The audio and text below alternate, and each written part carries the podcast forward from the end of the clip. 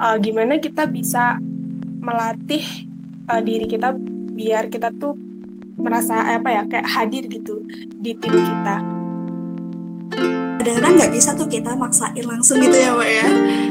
Iya ya, nanti takutnya awkward gitu kan.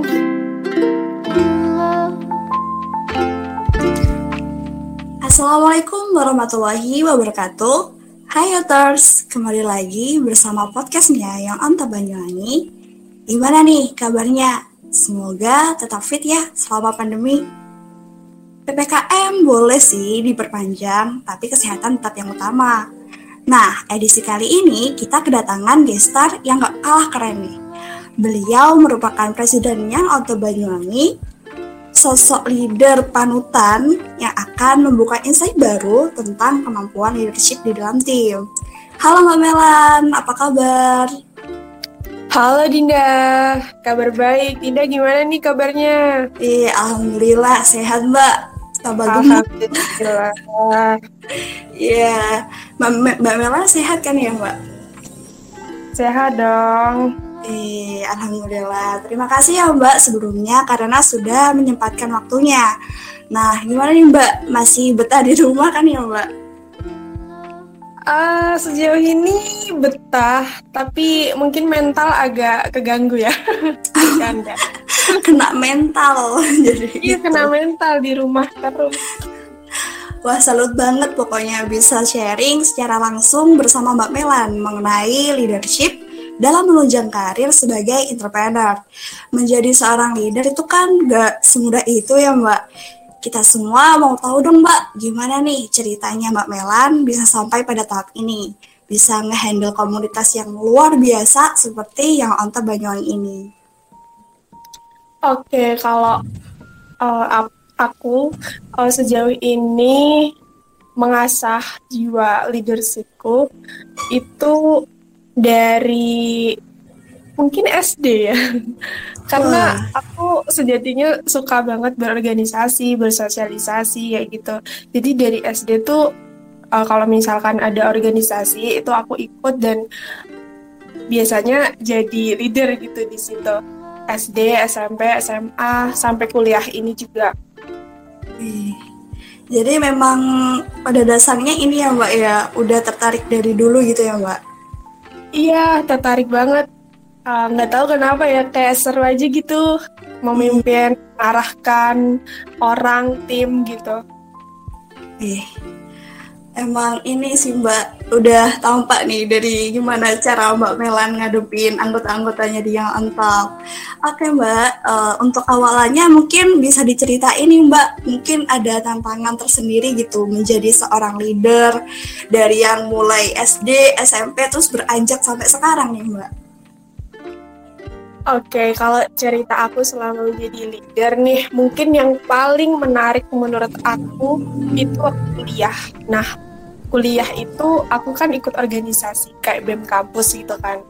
Dan alhamdulillah aku kepilih gitu jadi wakil ketua BEM. Di situ uh, tanggung jawab terbesar sebagai leader seumur hidup aku ada di kesempatan itu sih. Uh, aku banyak belajar banget dari teman-teman yang ada di kampus aku karena di situ kan uh, mengarahkan terus mengelit orang-orang yang ada di atasku sama di bawahku juga kan nggak hanya teman-teman yang sepantaran. Nah challengingnya di situ. Kita harus bisa mengetret orang biar mereka tuh percaya bahwa kita tuh leader di sini gitu. Jadi uh, mungkin paling susahnya menjadi leader itu adalah gimana membangun rasa kepercayaan seseorang tuh terhadap leadernya yaitu kita yang berusaha untuk mengalit mereka gitu. Hmm, ini juga ini nih menginspiratif nih. Ngomong-ngomong tentang ini nih Mbak, gimana cara biar orang lain tuh bisa mempercayakan gitu terhadap leadernya. Nah, berhubung kita ini, aku juga penasaran mengenai sesama ini nih, yang Anta Banyuwangi ini. Kalau dilihat-lihat nih Mbak ya, anggota yang Anta Banyuwangi kan ragam macamnya tuh Mbak Nah, kita dari latar belakang yang beda-beda, daerahnya itu luas banget kan ya Banyuwangi. Nah, terlebih karakternya gitu. menurut Mbak Melani, gimana sih caranya memanage orang-orang dari perbedaan yang ada gitu Mbak? Oke, okay. uh, tadi kan aku udah cerita uh, organisasi yang menurutku paling menarik ketika aku jadi leader di situ. Nah, hmm. di sisi lain juga aku ikut yang on top ini adalah kesempatan yang paling seru menurut aku ketika aku menjadi leader. Nah, di sini kan aku udah jadi leader mungkin setahun setengah ya, hampir dua tahun periode ini. Wah, seru banget. Bener banget kata Dinda, kalau di dalam yang on top ini tuh orangnya berbagai macam budaya, karakter, latar belakang, daerah, bahkan sangat berbagai macam pokoknya ya. Nah di sini aku uh, ngetrit mereka itu yang pasti ya pertama di semua kesempatan aku jadi leader di organisasi itu pasti harus mengenal mengenalnya hmm. itu secara personal din okay. jangan cuma kayak kenal nama atau uh, apa ya kayak biodata umumnya aja gitu maksudnya hmm. ini secara personal itu kita tahu nih minimal tujuan mereka apa terus karakter mereka tuh gimana gitu Oke, ini benar-benar ini nih memicu aku untuk tahu lebih banyak nih. Nah dari Mbak Melan tuh ya kan ini karakternya juga beda-beda gitu. Mungkin ada ini enggak Mbak? Kayak tips khusus gitu kalau karakternya kayak gini tuh ngadepnya gimana gitu. Kan beda-beda tuh mbak. Nah iya. Uh, yang pertama bonding ya. Bonding tuh penting banget di mana pun kita berada di sebuah tim. Nah di situ uh, ketika bonding kuat kita tuh akan lebih mudah deh pokoknya ke depannya mau di pertemanan, organisasi maupun kerjaan gitu. Terus yang kedua, ketika bondingnya nanti kuat, itu kita lebih gampang buat memanage mereka di setiap porsi atau jabatan mereka gitu. Jadi kita tuh nggak ada sungkan atau nggak ada miskom. Mungkin pasti ada miskom, tapi bisa meminimalisir itu dengan bonding itu tadi. Wih, oke, okay. bonding emang paling penting sih. Aku juga ngerasa kayak gitu, Mbak. Nah, Mbak, mungkin ini ada kesulitan-kesulitan tertentu nggak nih, Mbak, untuk mengenal mereka gitu kan? Kadang kan ada yang kayak sungkan gitu, Mbak. Terus untuk lebih lama lah pokoknya untuk mengenal mereka gitu. Iya nih, aku mungkin yang paling susah buat mengenal seseorang tuh kalau orangnya tuh pendiam. Ini sulit hmm. kan ya, Din ya. Iya. Gimana yeah. dia ketemu orang yang pendiam, uh, terus kita harus mengenal mereka lebih dalam kadang juga treatmentnya harus beda kadang orang yang pendiam itu sebenarnya mereka hanya kurang nyaman aja gitu kan berada di situasi yang menurut mereka kurang cocok. Nah, hmm. gimana caranya kita tuh memahami mereka, kemudian kita ikuti dulu mungkin alur mereka tuh biasanya seperti apa gitu. Lalu nanti kalau udah masuk, enak nih kita mau ngobrol lebih banyak lagi gitu. Oh, jadi gitu teman-teman bisa dipelajari nih dari Mbak Melan. Nah, emang benar sih Mbak, apalagi kalau ini masih sungkan-sungkan, terus dianya itu mungkin lebih asik, tapi dia lebih personal gitu Mbak, ya enggak sih Mbak?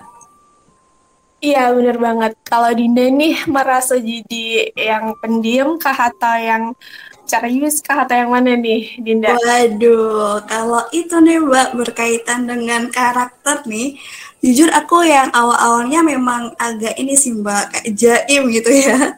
Soalnya uh, masih mengenali gitu lingkungan baru kayak gimana, terus uh, kira-kira aku bisa sih bisa nggak nih masuk dalam kondisi yang baru gitu Mbak. Iya iya iya, aku waktu kenal Dinda pertama kali juga uh, belum kelihatan ceritisnya gitu. Tapi kalau udah kenal nih kayak sekarang tahu nih Dinda tuh orangnya udah bercandaan terus lebih banyak ngomongnya juga gitu. Jadi emang ini kan harus kita pahami dulu nggak selalu kayak harus sama-sama paham gitu kan. Dalam komunikasi langsung detik itu harus sama-sama paham gitu misalkan. Ya enggak juga biasanya kita juga harus ngalah kayak ngikutin alur mereka dulu terus nyari titik pasnya gitu buat kita tuh uh, lebih banyak ngobrolnya gitu ya kan? Iya benar banget. Apalagi kalau nyari timing yang pas gitu kadang-kadang nggak bisa tuh kita maksain langsung gitu ya mbak ya Iya ya, nanti takutnya awkward gitu kan. Iya, bener banget. Ih, keren sih Mbak Melan ini. Menurut aku juga nih Mbak, uh, aku salut banget ke Mbak Melan karena Mbak ini sosok leader yang gimana ya, pembawaannya itu wibawa gitu Mbak. Nah, uh, gini Mbak, aku mau penasaran nih tentang satu hal gitu. Seorang leader itu pasti kan ada sosok aura wibawa wibawa tertentu gitu. Nah, menurut Mbak Melani, wibawa dan karisma sebagai seorang pemimpin tuh bakat gak sih Mbak? Atau mungkin bisa dilatih gitu Mbak? Oke, menarik nih. Biasanya kan orang tanya mengenai uh, leader leadershipnya ya jiwa leadershipnya tuh bakat atau bisa dilatih tapi ini Dinda tanyanya tuh lebih ke wibawa dan karisma seorang leader nah kalau yang aku pernah tahu nih ada nih buku dari Olivia Fox. Judulnya tuh The Charisma Myth. Nah di sini tuh beliau jelasin kalau karisma itu sebenarnya bisa dilatih. Mungkin kebanyakan dari kita tahunya tuh wah orang ini berkarisma mungkin emang dari lahir ya kayak gini gitu kelihatannya ya kan? Mm-mm, benar. Padahal enggak. padahal enggak tuh. Padahal bisa dilatih. Karena uh, karisma ini tuh bukan sifat yang dilahirkan. Nah karisma sendiri itu bisa tuh dibentuk uh, melalui presence yaitu kehadiran kita terhadap mungkin tim kita. Kalau misalnya kita merasa uh, eh kalau misalkan tim kita tuh merasa kita tuh hadir terus kemudian yang kedua merasa kita tuh punya power. Terus yang ketiga kita tuh warm. Hmm. Ada etikat baik itu ke mereka pasti karisma itu akan muncul sendiri gitu jadi bisa dilatih Oke, jadi gitu ya teman-teman. Karisma itu bisa dilatih. Nah, untuk melatihnya tuh Mbak mungkin ada yang ini harus khusus, harus gimana-gimana gitu Mbak. Dan Memeran gimana? Nah, tadi itu yang aku jelasin. Uh, gimana kita bisa melatih uh, diri kita biar kita tuh merasa apa ya kayak hadir gitu di tim kita. Ya, kita sering ngobrol, kita hmm terlibat uh, dalam kegiatan mereka nggak hanya sekedar memantau gitu misalkan ya. Terus yang kedua power power di sini dimaksud uh, bisa dari segi punya kelebihan tertentu atau punya kapasitas dalam beberapa hal yang membuat kita tuh nampak punya power gitu. Hmm, ya, ya, ya. Nah itu bisa tuh misal Dinda jagonya apa nih Din? Dina tuh jago tahu public speaking, serius deh. Ngebahagiain orang lain mungkin ya. bisa, bisa, bisa. Uh, kalau menurut aku nih aku ngelihat Dina tuh jago public speaking. Enak gitu didengarnya. Nah, itu bisa jadi power Dinda kalau misalkan Dinda uh, menonjol di public speaking. Serius deh. Terus yang ketiga, uh, WAM tadi. Uh, orang tuh bisa ngelihat etikat baik kita karena kalau dilihat-lihat orang yang berkarisma gitu uh, nampak etikat baiknya kan nggak mungkin kalau misalkan orang itu uh, ada etikat buruk pasti nggak kelihatan karismanya nggak sih kayak hmm. aduh percayaan gitu ya nggak sih Din? Iya ya pasti kayak ada yang ganjal gitu ya mbak ya. Nah gitu gitu. Ini ada apa nih orang tiba-tiba gini gitu. Iya nggak kelihatan karismanya kalau misalkan udah kelihatan sisi buruknya atau uh, mannernya kurang gitu. Iya, bener banget nih. Wah, ini semakin membuka ya teman-teman kalau misalkan emang apa wibawa itu udah bisa dirasa kok gitu. Kalau orang ini punya etiket yang baik, etiket yang baik itu pasti langsung kerasa, wih ini orang emang benar-benar dapat dipercaya gitu. Oh ya, Mbak ngobrolin soal tadi kan udah karisma, terus gimana caranya ngelatih sebagai seorang pemimpin gitu, ngebonding gitu. Nah kali ini aku Benar mau, deh. oh ya, Nah, karisma itu sebenarnya juga bahasa tubuh. Aku lupa. Sebenarnya ya, kalau misalkan Dinda bilang aku berkarisma gitu kan. Tapi Hmm. sebenarnya eh, dalam satu waktu yang aku sama Dinda itu mungkin terlihat berkarisma, tapi bisa aja di lain waktu yang aku sama teman-temanku nih tahu mereka tuh aku orangnya kayak gimana dan aku nggak membangun karisma itu ke mereka itu bisa aja terjadi kelihatan aku nggak berkarisma jadi tuh eh, karisma tuh bisa aja eh, berubah atau bertransformasi tergantung pembawaan kita gitu sih. Tapi kalau kebanyakan di dalam tim ya harus ya kita bangun karisma di dalam organisasi atau misalkan kerjaan gitu kan. oke, berarti juga itu bisa berubah gitu ya Mbak ya. Iya, lebih Hmm. eh, persona gitu. Hmm, oke. Nggak terasa ini waktu juga udah ini Mbak kita udah panjang kali lebar nih ngomongin tentang Wow. iya A B C D sampai Z gitu Mbak.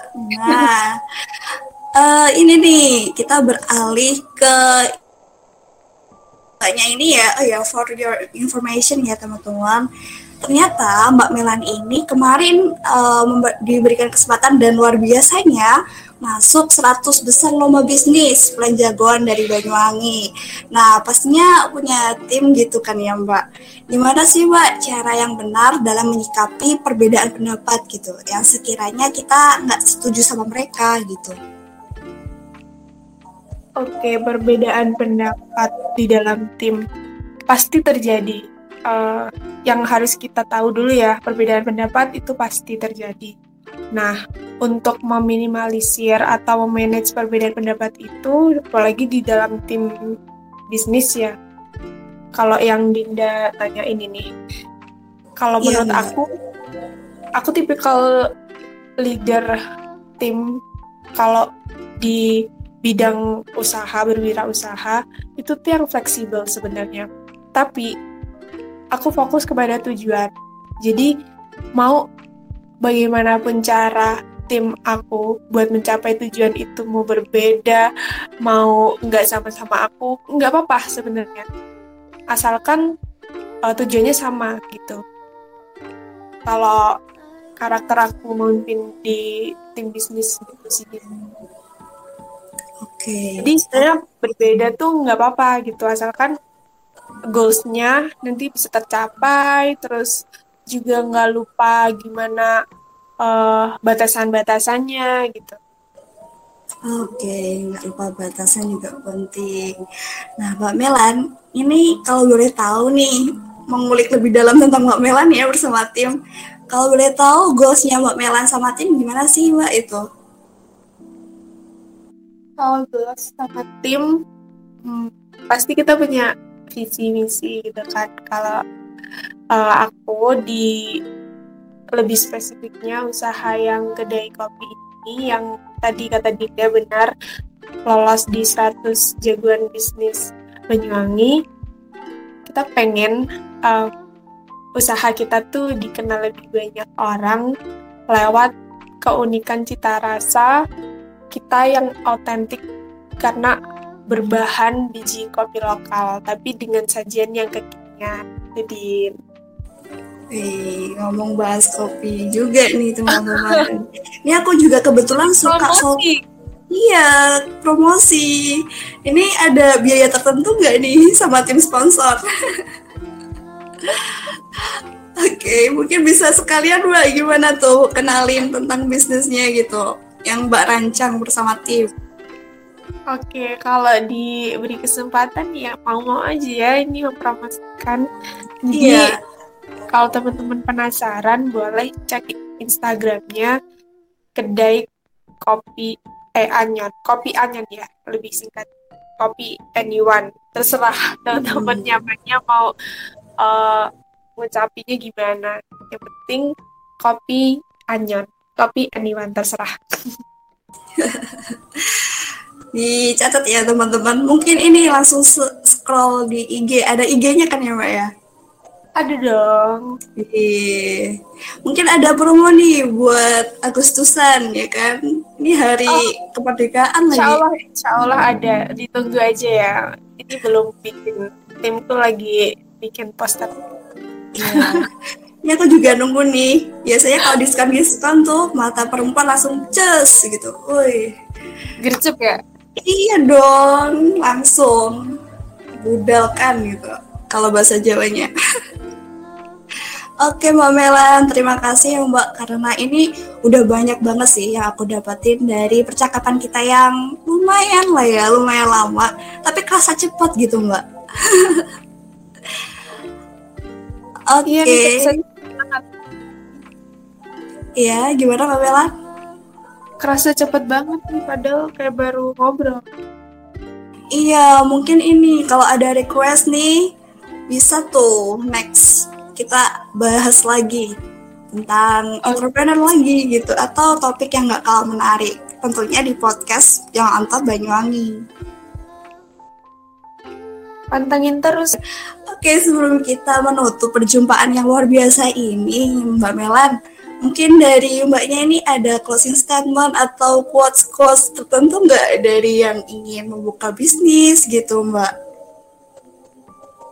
Oke, mungkin buat teman-teman yang pengen buka bisnis ya habiskan jatah gagalmu selama eh selagi kalian masih muda gitu kalau misalkan gagal ya udah biasa uh, bangkit lagi gitu karena kita masih muda it's okay kalau misalnya kita gagal terus bangkit lagi uh, berhasil atau misalkan cuma balik modal atau yang lain yang penting kita tetap terus berusaha aja gitu aku terharu nih, dibikin terharu berkali-kali dari Mbak Pelan. Oke, okay, karena ini udah waktunya Mepe. Terima kasih Mbak Melan dan juga uh, kami. Iya, iya Mbak.